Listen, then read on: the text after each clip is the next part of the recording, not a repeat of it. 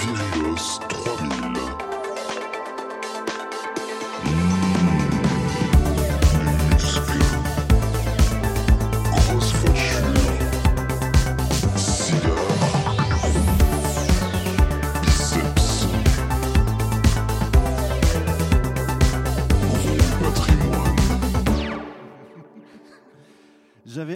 Recevoir la femme qui est avec nous aujourd'hui, pas seulement pour des raisons esthétiques, quoique c'est tout de même classe d'avoir Olivia Schiappa, la photographe et réalisatrice au casting du podcast, mais surtout parce que c'est une personne qui me fascine.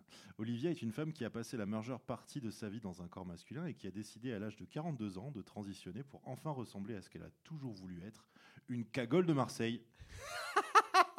non, je plaisante. Non, je plaisante, je plaisante. J'avais hâte de la recevoir car Olivia porte sur elle un chemin de croix que moi, le petit hétéro de province, j'avais envie de comprendre. Parce que, qu'on veuille se l'avouer ou non, qu'on fasse de la musculation ou qu'on se fasse opérer les cordes vocales, on cherche toujours à se rapprocher d'un idéal personnel et de se sentir ancré. Je crois qu'on se ressemble tous un peu finalement, que le corps est un poids sur l'âme, mais oh là là, qu'est-ce qui m'arrive Je deviens poète d'Instagram, je vais finir par sortir des tote bags avec des phrases de merde dessus. Bref, j'arrête et je laisse enfin la parole à mon invité. Bonjour Olivia. Bonjour.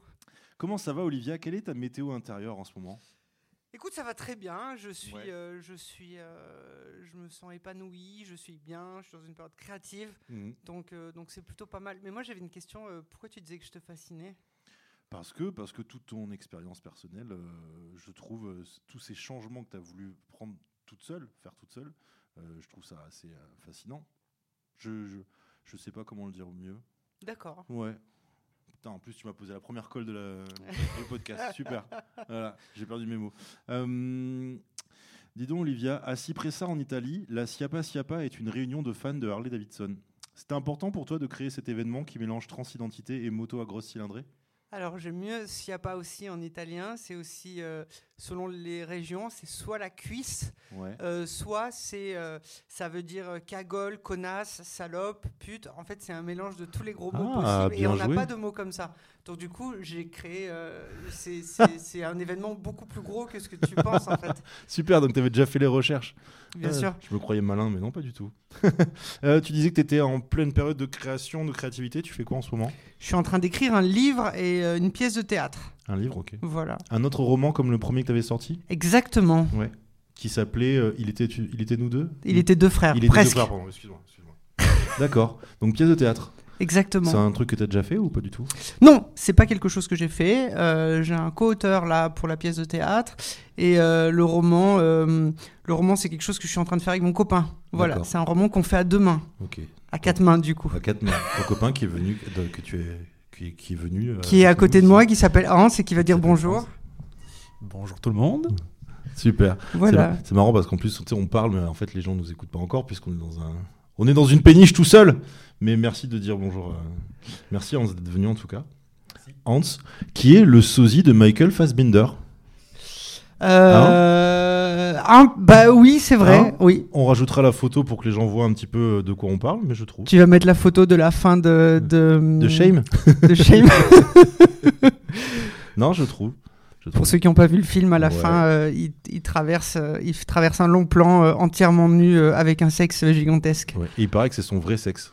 Oui, persuadé, bien entendu, que c'est son vrai sexe.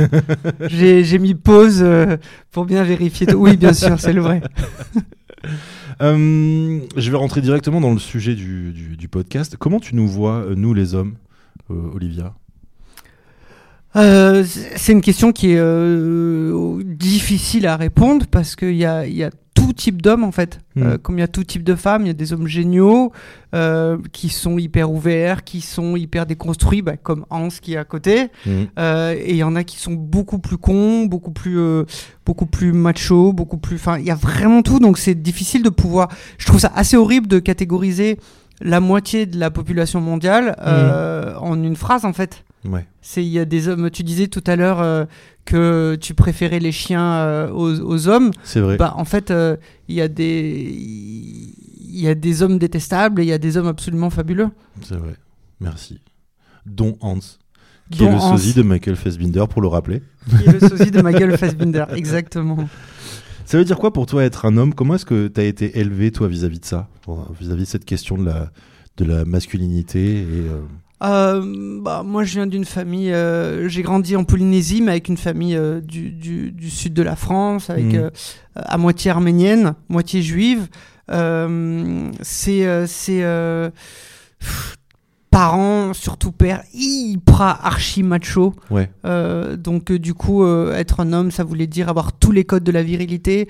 Dans ma culture, être un homme, c'est c'est hyper classe si jamais tu bats ta femme parce que ça prouve que t'es que t'as des couilles. Si jamais t'as plein de maîtresses, si jamais tu sais bien te faire te faire respecter par la violence à la maison, c'est génial. Ouais. Donc voilà, donc c'est avec toutes ces valeurs absolument fabuleuses. D'accord. J'ai- vu une interview de toi où tu disais que bah, très tôt, tu as essayé de, pour plaire aux gens et plaire à ta famille ou à ton père, de rentrer dans ces codes-là. Et donc, tu t'es mis à la musculation, tu t'es mis à faire plein de trucs euh, Bah pour ça essayer de rentrer un peu dans ce rôle de. Je dis rôle parce que c'est une performance du coup pour toi d'être un homme à cette époque-là. Bah, comme je sais que tu vas poser des questions sur la virilité, je voulais t'en parler Mhm. à ce moment-là. D'accord. Alors, on spoil pas tout. On spoil pas tout. mais pose la question sur la virilité si tu l'as. Oui, mais attends, elle arrive après. Attends. Bah fais-le maintenant du coup. Ok, bon bah d'accord, bah, c'est toi qui décides. Euh, c'est quoi pour toi la définition de la virilité, Olivia Voilà. Alors ma définition de la virilité, en fait, bah, c'est exactement ce que tu viens de dire. C'est ce que j'ai performé pendant euh, 41 ans. Euh, moi, j'avais tous les codes de la masculinité toxique, en fait. Euh, c'était euh, c'était le, le- faire du sport, c'était être macho, c'était avoir avoir plein de tatouages exactement comme toi. Ouais, voilà, c'est c'était toutes ces choses là. Ouais, grave. Et c'était pas du tout moi en fait, donc c'était complètement de la performance. Et je pense que j'ai pas, j'ai assez bien euh, performé parce que les gens y ont vu que du feu. Ouais. À quel moment euh, tu t'es dit vas-y stop à tout ça euh, Euh, après le confinement, Après après, le confinement, euh, il y a un moment, je me suis dit stop, c'est terminé, c'est fini. euh, là, j'y vais à fond. Ouais, parce qu'en fait pendant quelques mois t'as vécu euh, sans le regard des autres peut-être? Non, j'ai fait une tentative de suicide et je suis resté 5 jours dans le coma. Ok. Et en me réveillant, j'ai dit ok, c'est bon, je fais ce que je veux. La bonne ambiance dans le Bonne podcast. ambiance Tadada, tada Ah ouais, quand même, d'accord. Oui. Donc là, tu t'es dit, ok, j'arrête de, de performer, maintenant j'essaie de ressembler à ce que je veux. Exactement. Je me suis dit là j'ai droit à une deuxième chance. Je fais exactement tout ce que j'ai envie et, euh, et j'ai le courage de le faire. D'accord. Super. Euh, on se rend pas compte, nous... alors ça c'est la question où tu vas me reprendre parce que tu connais un peu la question et tu vas me reprendre. On se rend pas compte, nous les hétéros, parce qu'on n'a pas besoin de se battre pour faire exister notre sexualité ou notre identité. Alors est-ce que pour vous, les personnes trans, c'est indissociable du militantisme? Est-ce que parfois tu es fatigué de tout ça?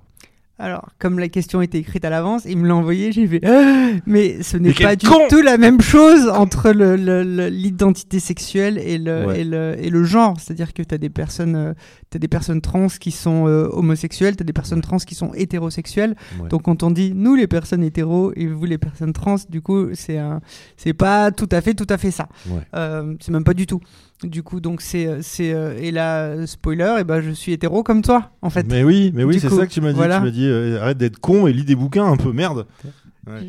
Euh, du coup, le vrai sens de ma question, c'était est-ce que parfois tu te sens fatigué d'avoir J'ai l'impression que tu dois justifier tout le temps tes choix personnels. C'est c'est difficile, c'est difficile, euh, c'est difficile et c'est euh, et c'est euh, pesant parce que euh, parce que euh, je vis très bien, je suis en couple, je vis un couple qui est Avec assez Michael Fassbinder. Exactement. Et effectivement, c'est tout est facile, tout est bien. J'ai réussi à m'entourer de personnes qui sont de belles personnes. Mhm. Et des fois, il arrive des choses archi violentes. Ce matin, par exemple, euh, la sœur de mon mec qui l'appelle et qui lui a tenu une espèce de légorie pendant 30 minutes absolument horrible, horrible, horrible sur les personnes trans. Euh, comme quoi on était la lie de l'humanité à faire des parallèles avec Sodome et Gomorre, l'homosexualité, toutes ces choses-là. Et c'était, on était dans des trucs archi religieux d'une violence démesurée. Ouais. Et des fois, ça tombe comme ça. Là, t'es au réveil, t'es bien, tu viens de faire l'amour et boum, tu te, ce, ce truc complètement inattendu vient. Donc ça, c'est pesant. C'est-à-dire Mm. que tu, tu peux jamais savoir à quel moment ça va exploser sans aucune raison, juste pour ce que tu es de manière intrinsèque. Toi, par exemple, t'as des lunettes. Mm. Imagine que tout se passe bien dans ta journée et d'un coup, tu tombes sur une personne anti-lunettes Mm. et qui va te, te, te, te détruire complètement et dire que toute la, toute la lie du monde est due à cause de toi. Mm. Voilà. Ouais, on s'en rend pas compte de ça. Est-ce qu'il y a des gens, par exemple, enfin, des- quand je dis des gens, mais des, des gens avec dont, dont tu étais amoureuse, euh, des ex et qui t'ont quitté parce qu'en fait c'était par leur famille à eux qui sentaient une pression en disant mais si tu restes avec elle, euh, ça ira pas. Ah mais que- oui, le garçon avec qui Parce j'étais. qu'il faut quand même euh, avoir des, faut faut quand même, je dis pas assumer, mais je veux dire, faut, faut aujourd'hui avec le regard des gens, faut quand même. euh, Bah, le, petit peu le- de- le garçon d'avant, en fait, Ouais. avait 20 ans. Ouais. Euh, et ça se passait très très bien avec lui. Et euh, ses parents ont découvert sur les réseaux sociaux qu'on était ensemble. Et ils l'ont appelé euh, avec une violence complètement folle par rapport à moi. Et c'était grosso modo, tu la quittes là, maintenant, tout de suite. Et c'est pas négociable. Et donc, du coup, il l'a fait. Mais ils t'ont pas mégenré en disant ça, c'est bien. ah, si, si, tu le quittes. Non, Ah non, ouais, en c'était ça. Ah, non, c'était pas juste du mégenrage. C'était, c'était, mais t'es hétéro, qu'est-ce que tu vas. T'es super beau, qu'est-ce que tu vas foutre avec une espèce de sous-femme, de, de travelo, de machin. Non, c'était les, les, les- pires trucs possibles, quoi. Ça revient souvent, ça, cette idée que les, les femmes trans ne sont pas des vraies femmes? Ah bah, c'est venu ce matin avec la sœur de mon mec. Ouais, C'était pas juste ça, c'était elle m'a traité de travelo, qui a une chatte en plastique, qui euh, qui euh, euh, qui est pervers, qui est né, qui était peut-être une femme dans une vie antérieure et qui maintenant est pas capable d'accepter ce qu'il est, que du coup en étant avec moi, son, son frère est forcément homo. Enfin non, c'était c'était c'est plus que là. Eh ben là, on est pile dedans aujourd'hui. hein. Ok. La bonne ambiance. Ah bah super. Bon, bah, il y aura, ça sera pas très bien. Il y aura pas beaucoup de cadeaux à Noël, mais bon. ça. Euh, Olivia, tu es toujours euh, accompagnée de mecs très très beaux. Michael Fassbender. Et tu vois, j'ai écrit cette question avant de te rencontrer. Hans. Et tu m'as dit le secret, c'est la pipe. Comment ça se passe quand on est trans Comment ça se passe quand on est trans et qu'on rencontre quelqu'un? Est-ce qu'il faut directement prévenir la personne? Tu, fais comment toi? Alors moi, j'ai décidé de poser les questions les plus débiles parce que euh, en même temps, je prends le rôle de, quelqu'un qui n'y connaît rien. Et je me suis demandé, est-ce que euh, dans, des relations, tu dois te sentir, est-ce que tu te sens obligé de dire, ah par contre j'ai fait cette opération, par contre j'ai transitionné, ou pas du tout? Tu dis voilà, ta larme c'est moi, tu me prends, pas, mais. euh, Alors, ça dépend. Si c'est juste quelqu'un que je vais rencontrer, hmm, est-ce que je peux dire ça ou pas? Si, on peut enfin, couper, on peut couper. non, je veux dire, voilà, si euh, avec mon copain on va aller par exemple dans un club libertin et qu'on va rencontrer un autre gars, ben effectivement, euh, effectivement, j'ai pas besoin d'aller parler de mon passé, j'ai pas besoin d'avoir mon passé euh, enchaîné sur moi si je décide euh, de faire des bêtises dans une boîte de nuit, dans quoi que ce soit. Hmm. Euh, si par contre je vais devoir faire un date, euh, déjà pour ma propre sécurité, je vais le dire avant même de donner mon numéro de téléphone. C'est-à-dire Mm. que je, je, la, la, la plupart des, des personnes trans qui se font euh, tabasser ou assassiner, c'est la plupart du, du temps par un, par un amant ou un, ou un petit ami en fait. Et ils appellent ça, les, enfin, les Américains appellent ça le trans panic.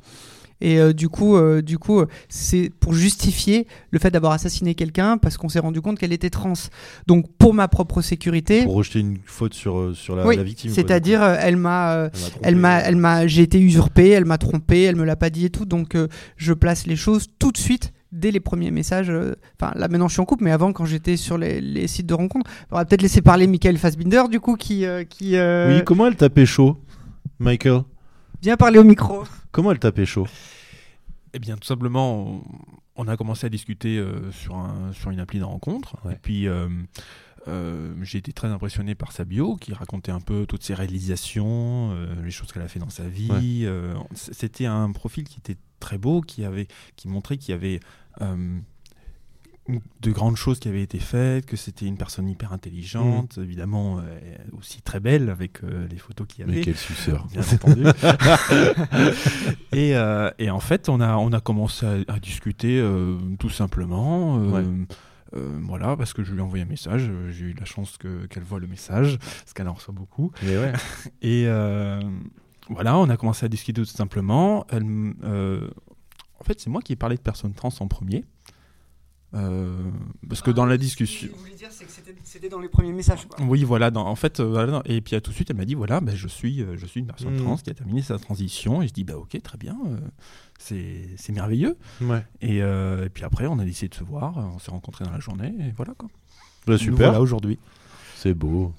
Voilà, donc en fait, il y a, il y a effectivement euh, certains mecs avec qui euh, ça va bloquer, et dans ce cas-là, ça me permet de faire le tri tout de suite et Mhm. de les évacuer avant même de les rencontrer, de leur avoir filé mon téléphone, et d'autres comme Hans où, euh, où il avait jamais été avec une femme trans, il en avait, il, il avait jamais même pensé à l'idée ou quoi que ce soit, mais du coup, il était intrigué par moi en tant que personne, et en fait, Mhm. ça n'a rien changé du tout parce qu'il Mhm. est assez déconstruit pour ça, et que, et que finalement, finalement, tout de suite, il a vu une femme et ça a jamais changé, et du coup, maintenant, on vit ensemble, euh, voilà. euh, voilà. C'est cool, c'est cool. Bon, il est roux, mais bon, hein, ça c'est pas, c'est pas sa faute. Faut bien avoir des défauts. hein. est-ce que tu, est-ce que t'as senti des fois dans les applications de rencontres que quand tu te faisais euh, alpaguer par des, par des, par des hommes, qu'il y avait une sorte de fétichisation peut-être, que les gens te, essayaient de te parler juste parce que t'étais, je dis pas bête de foire, mais tu vois ce que je veux dire, tu vois. Alors, que- il y a une fétichisation sur les femmes trans, effectivement, euh, et c'est pour ça que très vite j'ai arrêté de le dire dans, dans ma bio, et que je le dis uniquement quand les mecs viennent me parler et qu'on a effectivement un bon feeling. Euh, Il y a effectivement cette fétichisation qui est un, qui est un, qui est un, mince j'ai pas mes mots, euh, euh, on appelle ça les translovers, du coup. Ok. ces, euh, ces mecs-là. Et c'est, il y a une vraie obsession de la part de, de mecs, et de beaucoup, beaucoup de mecs, énormément de mecs en fait, qui voient du coup les femmes trans comme une expérience. et, et qui, c'est-à-dire que il y a tout de suite, on est associé en fait au porno, ce qu'on appelle les chimelles dans le porno. Ouais. Donc on s'imagine qu'ils vont avoir le meilleur sexe de leur vie, que ça va être des manques. Enfin, en fait, je vais être un objet sexuel qui va être là pour, euh, pour leur plaisir. Et donc du coup, euh, du coup, cette fétichisation, elle est présente, elle existe. Et très très vite, quand je m'en suis rendu compte, je me suis dit ok, j'arrête de le dire et je je, je, je je le dirai euh, plus tard dans la conversation, mais certainement pas dès le début parce que sinon ils viennent tous me parler pour euh, pour par rapport à ça. Ok. D'accord. Je comprends. Donc oui, cette fétichisation, elle existe, et même euh, sur les réseaux sociaux, tous les mecs qui viennent te parler, qui viennent discuter, Ouais. euh, il y a d'un coup, c'est c'est euh, c'est le, le fantasme de la femme trans que je connaissais pas avant et qui est euh, moi qui me dégoûte un peu en fait. Hmm, D'accord. Voilà. Et pour en rester sur cette image de, de la femme, euh, évidemment, tu as eu beaucoup d'attaques de, de, de, turf, euh, ce qu'on appelle les, les trans exclusionary, euh, enfin les, les femmes les féministes radicales qui, qui n'aiment pas les trans. Et, et je me demandais, qu'est-ce que tu réponds à, à ces gens qui disent que bah, les trans, finalement, c'est des hommes qui se déguisent en femmes quoi. Euh, et comment, on, comment on peut répondre à ça alors, alors que tu t'es toujours senti femme à l'intérieur et tout, et c'est juste une expression de, de genre de l'extérieur que tu as changé au final. Qu'est-ce qu'on qu'est-ce qu'on répond à ce genre de personnes euh, En fait, c'est difficile de, de répondre d'un coup à ça. Ce sont des, À part euh, ferme ta gueule, des bien per- sûr, ouais. et des insultes. En fait, ce sont des, euh, des femmes pour qui ça va beaucoup plus loin, c'est-à-dire qu'elles sont persuadées que les femmes trans, en fait, sont des hommes euh, misogynes qui veulent, euh, euh, qui veulent, qui veulent intégrer par tous les biais les modes féministes C'est un peu Et- une théorie du complot, je trouve. hein. ah mais c'est plus que la théorie du complot, c'est-à-dire qu'elles sont persuadées que on va vouloir qu'on va vouloir se faire emprisonner pour pouvoir violer des femmes en prison. Hmm. Voilà, donc elles sont persuadées qu'on va vouloir euh, devenir une femme pour pouvoir euh, euh, violer d'autres femmes, pour pouvoir aller avec d'autres femmes, pour enfin il y a, y a une tout un imaginaire qu'on a vécu avec la sœur de mon mec ce matin aussi, qui était là en train de, dire, il a, parce qu'elle m'a, elle genré au masculin, il a changé de sexe pour, pour pouvoir se, se taper plus de mecs. C'est-à-dire Mm. qu'on on est dans cette espèce d'imaginaire en fait. Et c'est euh, et c'est la même chose pour ceux qui s'imaginent qu'on veut changer de sexe pour aller violer des enfants, pour aller euh, euh, pour aller pour aller violer des femmes, pour aller euh, détruire les, les, les derniers remparts féministes, donc en étant un cheval de Troie du patriarcat. Euh, donc c'est très difficile de communiquer avec ces personnes-là parce qu'elles sont absolument persuadées de ce qu'elles disent et on représente tous les maux en fait de, de, de l'humanité. Donc voilà, D'accord. T'as vu, c'est un podcast sur la bonne ambiance hein, depuis c'est incroyable. Ah, on rigole, on rigole. Euh, alors là, j'ai posé une question complètement, purement hétéro-beauf, mais t'as été opéré pour avoir un vagin. Est-ce qu'il y a eu une sorte de cérémonie pour dire au revoir à ta bite moi j'imagine, moi alors moi non mais moi j'imaginais, tu vois, euh, ta bite allongée sur une barque dans un lac avec des gens qui tirent des flèches enflammées dessus pour dire au revoir. Et euh, est-ce que tu t'es dit voilà, là je suis vraiment débarrassé de ça et c'est passé comme genre, euh, enfin voilà, on t'a on anesthésié et t'étais quand tu t'es réveillé dans la salle de réveil, t'étais là, Ah, enfin ça y est, maintenant je peux te dire que je suis moi. Ou est-ce qu'il y a tout un protocole? Est-ce qu'au dernier moment tu t'es dit, euh, est-ce que je fais vraiment ça? Est-ce que, est-ce que, comment ça s'est passé un petit Alors, peu? c'est marrant que tu dises ça parce que c'est une opération que j'ai extrêmement médiatisée, Ouais. qui est passée à la télévision, qui était, euh, qui était en- presque en live en fait sur les réseaux sociaux. Ouais. Et, euh, et euh, la question que tout le monde posait de manière obsessionnelle, mais par milliers et milliers de personnes, c'était vraiment est-ce que tu as fait une dernière branlette? Et Ah c'était bon vra- ouais, c'était vraiment le truc qui était. euh, Non, moi, je voyais plus ça comme un dernier bisou, tu vois. Allez, salut. Bah non, parce qu'en fait, euh, j'avais tellement hâte de le faire, mais c'était, euh, j'étais en Thaïlande en fait, et les, et les, déjà je comptais les jours, je comptais les heures, et les, et les 48 dernières heures en fait, l'attente était tellement énorme. Hmm. Euh, je me disais mais comment je vais faire pour tenir 48 heures? Et plutôt que c'était l'inverse en fait, plutôt que de se dire euh, tiens est-ce que je suis en train de faire une bonne chose ou quoi que ce soit, c'était vraiment de se dire euh, je, je, je vais jamais arriver à tenir 5 heures supplémentaires, c'est trop long, c'est trop long. Et j'avais l'impression de comme un gamin qui va à Disneyland en fait euh, la première fois et du coup j'étais filmé. Euh, par la télévision quand je suis allé au bloc opératoire et j'avais un sourire tellement euh, c'était euh, ils m'ont regardé en mode mais vous avez l'air complètement Enfin, on a l'impression que c'est le plus beau jour de votre vie. Et c'était, c'était un moment incroyable. Donc, en fait, je, m'en- je, je- mon pénis, à ce moment-là, je m'en foutais complètement. Hmm. Voilà. D'accord, très bien. Ouais, je me posais la question, tu vois, comme ça. Entre 1 et 10 sur l'échelle de Jack Lang, tu trouves que tu vieillis comment? Bah, tu sais quoi, j'ai envie de dire 10. Je pense que je vieillis, euh, je vieillis vraiment bien. Et moi, quand j'ai vu que t'avais 43 piges, je me suis dit, mais c'est pas possible. Tu les fais pas du tout. Bah ouais. T'as quel âge, C'est- toi, du coup, Hans? À ton avis, il a quel âge? Moi, je dirais 30, 31, 27. 27. Ouais. Tu fais plus vieux. Parce qu'il est prof de maths. T'es prof de maths? Ok. Mais c'est un prof de maths cool, tu vois, il vient avec son skate et tout. Ah ouais, voilà. sympa, d'accord. Ok. Euh, là, j'ai passé la question Michel Sardou. Vas-y. Est-ce que les femmes c'était mieux avant? Oh, C'est une je- question de merde. C'est une question de merde et je pense qu'avant il y avait euh, il y avait euh, il y avait des femmes euh, hyper misogynes et qui justifiaient complètement tout ce que faisait le patriarcat Mhm. et je pense qu'il y avait aussi des femmes géniales euh, comme Gisèle Halimi comme euh, comme Simone Veil et que et que chaque génération a son lot de femmes incroyables et de femmes hyper problématiques. C'était quoi, c'était quoi ton, euh, ton modèle féminin du coup chez toi? Est-ce que du coup ta mère t'a préparé à- en- Est-ce que est-ce que t'as parlé très tôt à ta mère de ce que tu ressentais tu- en te disant moi je me sens plus comme une fille euh, Moi je l'ai dit à mes parents, je devais avoir euh, 4 ans, 5 ans. Ouais. En fait, pour moi, c'était vraiment une évidence. Et en fait, ils l'ont pas très bien pris, du Ouais. coup. Et euh, et, euh, il y a eu tellement de violence euh, euh, par rapport à ça que j'ai décidé de faire l'opposé, en fait, pour essayer d'être aimé par eux. Euh, Ouais. Donc après, je l'ai plus dit. Je l'ai gardé. Je me suis dit, ok, il y a des choses qu'on peut pas dire. Ouais. Euh, mais voilà. Tu demandais si j'avais un modèle féminin. Ouais, parce que du coup, je me suis dit, tu vois, par exemple, moi j'ai grandi, bon, j'ai grandi sans, sans père, moi j'étais qu'avec ma mère. Du coup, j'ai pris, euh, j'ai pris modèle à la fois sur ma mère et puis sur les autres hommes que je rencontrais dans, dans, dans ma famille. Mais alors, c'est quoi tes Et, modèles euh, de, de, de, virilité, de masculinité Et bah, c'est ça le problème, c'est que quand j'en ai, comme j'en avais pas vraiment, moi je me suis inspiré de, de potes, de pères de mes potes, d'hommes que j'ai rencontrés au fil du temps dans ma vie. euh, des fois, on s'inspire aussi des héros qu'on voit dans le cinéma, dans la littérature. Et c'est pour ça que je, je te demandais par rapport à toi, c'est que du coup, bah, ta mère, c'est ça n'a pas du tout été un modèle féminin pour toi. Est-ce que maintenant, est-ce que tu te dis, genre, bah, elle était enfermée dans ce rôle de, de femme euh, par rapport à ton père qui était, qui avait une, impré- une prégnance un peu forte euh, En fait, je me suis construite en étant à l'opposé total de ce qu'étaient mes parents. Ok, Ils représentaient tout ce que je voulais pas être, ok, humainement, euh, tout. Donc, euh, donc euh, du coup, c'était, je me suis plus construit en opposition. ouais, Voilà, j'ai eu des modèles, euh, des modèles que je que je détestais en fait. Donc, je me suis construite plus par rapport à ça. Donc, plutôt que de prendre des gens en modèle, ça a été, euh, ça a été plus en opposition. Hmm, d'accord, très bien. Voilà. Et toi, tes modèles de femmes, c'était quoi? Mes modèles de femmes, bah, il y a ma grand-mère, ma mère, euh, et puis après, euh, des, parmi mes, les filles que j'ai rencontrées, qui, est- qui sont devenues mes meilleures amies, des femmes comme ça que je trouve euh, fortes, euh, qui, je trouve, m'impressionnent dans le fait de devoir se démerder toute seule euh, dans la vie, alors que nous, les mecs, on est vachement aidés. Tu vois, genre, on a toujours une femme derrière nous, un mec qui va nous aider à faire des choses et tout, alors que les femmes, elles sont toujours livrées à elles-mêmes. Donc, voilà, c'est surtout ces femmes-là. Euh, Qu'est-ce que tu veux dire? Tu te trouves viril? Puisque le podcast s'appelle Virilos, est-ce que tu te trouves viril en tant que femme?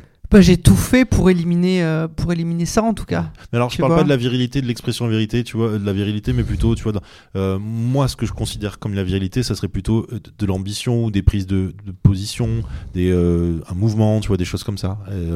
Est-ce que est-ce que c'est des choses qui te parlent ou toi tu Euh, c'est bizarre pour moi de l'associer au mot viril, mais en tout cas, je me sens forte. Je me sens très Ouais. forte dans, dans ce que j'entreprends, dans ce Ouais. que je fais, dans tout ça. Donc, ouais, j'ai un. J'ai un j'ai un... C'est impossible pour moi d'utiliser le mot viril parce que c'est quelque chose contre lequel je me suis tellement battu ces dernières années. Mhm. Mais en tout cas, euh, je me sens comme une femme très forte. Ouais. Mhm. D'accord. Et je voulais par- parler d'un tout petit détail. euh, quand je parlais dans le, au début de l'intro en disant que finalement on se ressemble tous à essayer d'a- d'avoir un idéal, tu vois. Moi je me rappelle quand j'étais petit, euh, il y avait cette histoire de avoir une voix masculine, avoir une grosse voix et tout. Et toi, je sais que tu as été opéré pour, euh, et que tu as eu des cours d'orthophonie pour perdre cette voix, ce grain masculin. Comment ça s'est passé? Bah, j'ai fait d'abord des cours d'orthophonie que je trouvais insupportables. Mais Ouais. vraiment, je détestais, détestais. Et un jour, j'ai dit, allez hop, il y, en a- il y en a marre, euh, rien à foutre. Ouais. Je vais euh, me faire opérer euh, et je veux plus tout avoir cette voix-là. D'accord. Voilà. Et alors, c'était quoi, c'est quoi l'opération? Je sais pas en fait. Je sais qu'ils grattent les cordes vocales, ils ouvrent, Ouais. ils referment. Euh, mais en fait, toutes les, op- enfin, j'ai fait que deux opérations, ça et la vaginoplastie. Et en fait, je veux pas savoir comment ils font, ça m'intéresse pas. Ouais, ouais, Je veux juste le résultat final. Donc, euh, j'y vais, je m'endors, je suis très contente, je me réveille, euh, voilà. Ok. Donc ça a pas tout foutu en l'air pour le karaoké? T'arrives quand même à chanter ce que tu veux. euh? Mais je savais déjà pas avant. Il faut savoir que à l'école, euh, au collège, quand on était en cours de musique, Ouais. quand il fallait chanter ou jouer de la musique, je crois que c'était de la flûte à l'époque, Mhm. euh, la prof me disait j'ai jamais dit ça à personne, mais très sincèrement, ça va rester entre nous deux. euh, Est-ce que tu peux faire du playback? Oh. Oh, C'est très diplomate de dire ça, mais. Voilà. Et je pense que quand je devais chanter, je... il y a Hans qui rigole. Quand je devais chanter, je niquais, euh, je niquais tout le, tout le, tout le truc du groupe. Donc j'ai une capacité en chant euh, à, à pouvoir euh, faire l'intégralité des notes, des Ouais. notes fausses. Ok. C'est-à-dire c'est c'est absolument euh, inimaginable. Mais par contre, je danse très bien. Ah bah écoute, très bien. Voilà. T'as des, t'as des potes d'enfance que t'as gardés? Oui, j'ai des potes d'enfance à Tahiti, ouais. à Tahiti Ouais. et, euh, et comment ils ont, ils ont pris. Enfin, je veux dire, personne, personne juge parce qu'on est des potes, mais euh, comment ils. Parce qu'eux, ils ont une image de toi avant. Co- Comment ils ont accepté, pas accepté, mais pris un petit peu euh, ta transition? De manière surprenante, je pense que si c'était mes dit, potes. ouais, une nouvelle copine ou- Non, en fait, si, si c'était mes potes, ça veut dire que c'était vraiment des belles personnes. En fait, Ouais. c'est hyper prétentieux de dire ça, mais j'ai j'ai toujours voulu m'en- m'entourer de gens que je que j'admirais, que je trouvais vraiment très bien. Donc, il n'y a pas vraiment de de il y a pas y, il y avait aucune raison à ce que ça se passe mal dans le sens où c'était déjà des gens qui avaient une philosophie que je trouvais incroyable en fait Mhm. j'ai pas fréquenté de personnes j'ai eu la chance de pouvoir euh, choisir de couper les ponts avec ma famille avec tous les gens qui étaient toxiques et Mhm. ne garder que des gens qui étaient incroyables. Donc du coup, euh, du coup, ça n'a rien changé. Ok, ok. T'as passé ton enfance à Tahiti, tu t'es fait des tatouages maoris un peu? J'ai des tatouages partout. Genre une tortue, une salamandre euh, J'ai une tortue. bah, euh, tous mes tatouages, c'est des tatouages polynésiens. Regarde. Ah, J'ai les deux bras entièrement tatoués. J'ai les côtes euh, tatouées avec une Pocahontas euh, pin-up, euh, les seins à l'air. super. Voilà. Le bon goût, comme on dit. Non, elle est hyper belle. Elle est méga belle. Non, non, elle est Est-ce que vraiment Hans très, très valide euh, ce tatouage? Est-ce que Hans valide? Totalement. Ah putain. Mais quel lèche-cul, c'est pas possible. Mais non, mais ils sont beaux. Et, et avoue, ils sont beaux mes bras, non? Ils sont très beaux, ils sont très beaux. Donc ça, tu les, euh, tu les, tu les as fait à quel âge? J'ai commencé à 18 ans. 18 ans, ok. Ouais. Et tu vois, ça vieillit bien. Ça faisait partie de d'un désir de transformation déjà? Ou pas du tout Euh, je, en fait, j'ai fait des tatouages où euh, je savais que quand je transitionnerais, puisque Ah, t'avais c'était- déjà prévu ça à bien sûr, je savais que je transitionnerais, bien sûr. Euh, je savais que ce sera très beau parce que ce sera des tatouages euh, vraiment euh, féminins en Ouais. fait, Ouais. Euh, et qu'on n'a pas l'habitude de voir parce que des deux, deux, deux manchettes, euh, deux bras entiers entièrement tatoués chez les femmes, Ouais. avec des tatouages qui sont euh, très colorés en plus, c'est pas très très euh, fréquent finalement. Ouais, ouais, ouais. Et j'adore ça sur les femmes. J'adore les femmes tatouées. Je dois suivre toutes les femmes tatouées euh, Ok. Tu vois. Ouais. Et, euh, et, euh, et, euh, et voilà, donc je trouvais ça vachement. Mais oui, bien sûr que j'avais prévu de le faire. dans, dans ma tête, dès que j'étais ado, je m'étais dit je transitionnerai à 60 ans. Voilà, Ok. c'était mon projet. Bon, finalement, je l'ai fait plus tôt, mais ouais. c'était mon projet euh, de le faire à ce moment-là. D'accord. Voilà. Et euh, comment ça s'est passé le lendemain de ton opération? Est-ce que t'as fêté ça? Est-ce que t'as as dit voilà, je fête mon nouveau moi, mon, mon, mon vrai moi? Oui. J'ai fait. Du coup, je fais mon teuf anniversaire tous les ans. Oui, bah, je me suis réveillé, j'étais un peu. Ah ouais, tu peux choisir dans- ta date d'anniversaire maintenant Oui, J'ai euh, plusieurs dates d'anniversaire. Il y a la date d'anniversaire de naissance. Ah, c'est pratique ça pour les Il cadeaux. y a la date d'anniversaire de quand j'ai commencé les hormones. Euh, Et un petit fuck à mon père parce que c'est le hasard a fait que c'était le jour de son anniversaire. D'accord. Euh, j'ai la date de la vaginoplastie. Ok. Et la date où j'ai reçu le, mon changement de, de prénom et de genre. Ok. Enfin, donc je peux faire plein Donc d'anniversaires. tout ça, c'est des anniversaires que t'as décidé. Oui, et tout ça, j'ai des cadeaux. Oh putain. Hein? Ah bah c'est pratique. non mais c'est bien. C'est bien. Euh, c'est des occasions pour faire des fêtes, quoi. oui, Tu vois. exactement. Euh, Ça va parler de quoi ta pièce de théâtre? Ah, je peux pas en parler. Tu peux pas en parler? Non. C'est tu comptes la sortir quand? Euh, on a une première version qu'on doit donner à un producteur euh, le 6 mars. Voilà. 6 mars. Ah Donc ouais. c'est dans pas longtemps, Ah ouais, ouais. c'est demain quoi, comme on dit. Oui. Tu penses, tu penses pouvoir la faire jouer à Avignon ou pas Non, pas cette année. Pas cette certainement année? pas. Non. D'accord. Et ton et ton prochain roman, ça parle de quoi? Ah, je Ah, peux pas en parler aussi. Ben non, on est en train d'écrire tous les deux en fait. Donc euh, du coup, euh, je peux ouais. pas du tout le. Tu sais quoi C'est toi qui, décrit, qui écrit et lui qui fait la structure ou c'est chacun qui pose des notes et puis après vous vous revoyez ensemble euh Non mais non mais ne spoilez pas. Je- Je- Ne spoilez pas. on- ah, Non, ne spoilez pas. c'est, euh, on a chacun un personnage dedans et Ouais. euh, selon les passages, quand c'est mis, euh, quand c'est le point de vue d'un personnage, c'est moi, quand c'est le point de vue de l'autre, c'est lui. Stop, n'en dis pas plus. Voilà. Tu vas, tu vas hum, refaire des, des expositions parce que les, les, les gens ont connu ton ancien toi pour ta campagne de photos qui illustrait des faux couples homosexuels. Et euh, est-ce que tu vas refaire des, des, des expositions de photos des- Bah, le mois dernier, j'ai fait une expo à Lille Ouais, euh, qui vient à Paris euh, le mois prochain, c'est ça? Ouais. À la, à la Villette. T'arrives à, à te, à te dégager du temps mental pour penser que, que de manière créative? Parmi toute ta vie où tu te fais asséner de, de, de haine et d'insultes C'est pas par rapport à ça, c'est le fait de. euh, avant, en fait, j'ai toujours utilisé ma créativité euh, et les disciplines artistiques que je faisais pour, pour me cacher en fait derrière un- une caméra, derrière un appareil photo, euh, pour sublimer les autres tout le temps. Comme ça, je pouvais me cacher. Et aujourd'hui, c'est très difficile de reprendre ça parce que j'ai beaucoup moins besoin de me cacher. Je peux me, je, je peux être enfin être, être moi-même, donc j'ai beaucoup moins besoin de sublimer les autres. Donc ça a été difficile de pouvoir retourner dans la créativité. Euh, et en fait, c'est le fait d'être amoureuse Mmh. euh, et le fait de me sentir épanouie en couple, du coup, avec Michael Fassbender, Ouais. de, de pouvoir, euh, qui m'a qui m'a redonné envie de reprendre tout ça. D'accord, ok. Donc Bah, c'est grâce à lui. C'est grâce à toi. Ouais, bravo. Voilà. J'espère que tu auras plein de cadeaux toi aussi. Euh, c'est la fin du podcast. C'est la fin du podcast. Euh, merci beaucoup d'être venu, Olivia. Eh ben merci. Merci. À toi de nous, avoir invités. Euh, non, avec plaisir. Merci. On n'a pas cité, mais il y a Lilo qui est là, Oui, qui est, qui est la petite chienne de d'Olivia, qui dort. Voilà. qui est sur mes genoux et que j'amène partout, qui vient au cinéma, qui vient au théâtre, qui vient dans tous mes rendez-vous boulot. Voilà, on est un peu indissociables. Maintenant, ça fait un peu un trio. euh, Ah oui. et c'est drôle parce que du coup, euh, euh, quand je croise des gens dans la rue qui me reconnaissent, en fait, maintenant, euh, c'est pas forcément moi qui vois en premier. Tout à l'heure, on est rentré dans, le- dans le métro. Et du coup, il y a un mec qui a vu d'abord Hans. Il a vu que c'était Hans. Euh, qu'il a reconnu des réseaux sociaux. Après, il a vu Lilo, il fait Ah là, c'est Lilo. et ensuite, je suis rentré dans le métro.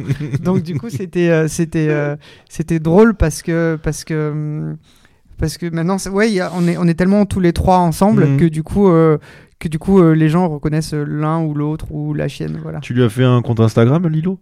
Non, elle en a pas. Mais je, je, je- à chaque fois, j'hésite et je suis à Ça, deux doigts de le faire. influenceuse directe, euh, croquettes gratos et tout. hein. Mais je- mais j'ai déjà eu des croquettes gratos et tout. vrai Ouais, des Ah, trucs putain, pour elle. Ouais. Ça, c'est bien ça. Ça c'est cool. euh, j'avoue, ouais, j'en ai profité. Mais, euh, mais euh, j'ai, j'étais à deux doigts de le faire. En fait, je trouve ça tellement ridicule les comptes de chiens que du coup, je me dis, je peux pas tomber là-dedans. Eh Euh, ben si. Tous les gens qui ont des comptes Instagram et qui parlent comme si c'était le chien qui avait son compte Instagram. Mais oui, mais oui. Non, je peux pas faire ça. Mais si tu J'ai- peux. mais si tu peux. Oui, je sais que je peux. Tu peux. Absolument, tu peux. Euh, je peux, mais j'assumerai pas. merci encore d'être venu, d'avoir accepté. Merci à, merci à Thomas pour le son, pour la régie.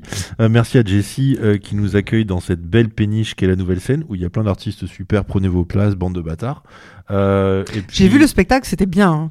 Quel spectacle? Le tien? Ah, elle me fait ma pub. Ouais, elle a venu. Non, franchement, j'ai vu, j'ai, euh, j'ai euh, deux moments où j'ai ri très très fort. Arrête. Voilà, je peux pas dire c'est lesquels parce que sinon ça va spoiler. euh, mais voilà, j'étais au premier rang et j'ai ri un peu euh, très fort et je trouvais ça très bien. Bah, super. Et le public a beaucoup aimé. Eh oui. Tiens, tu veux dire quelque chose pour finir?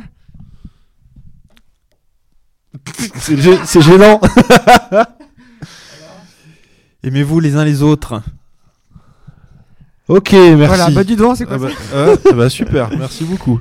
Euh, merci encore, voilà, c'est la fin du podcast. Merci.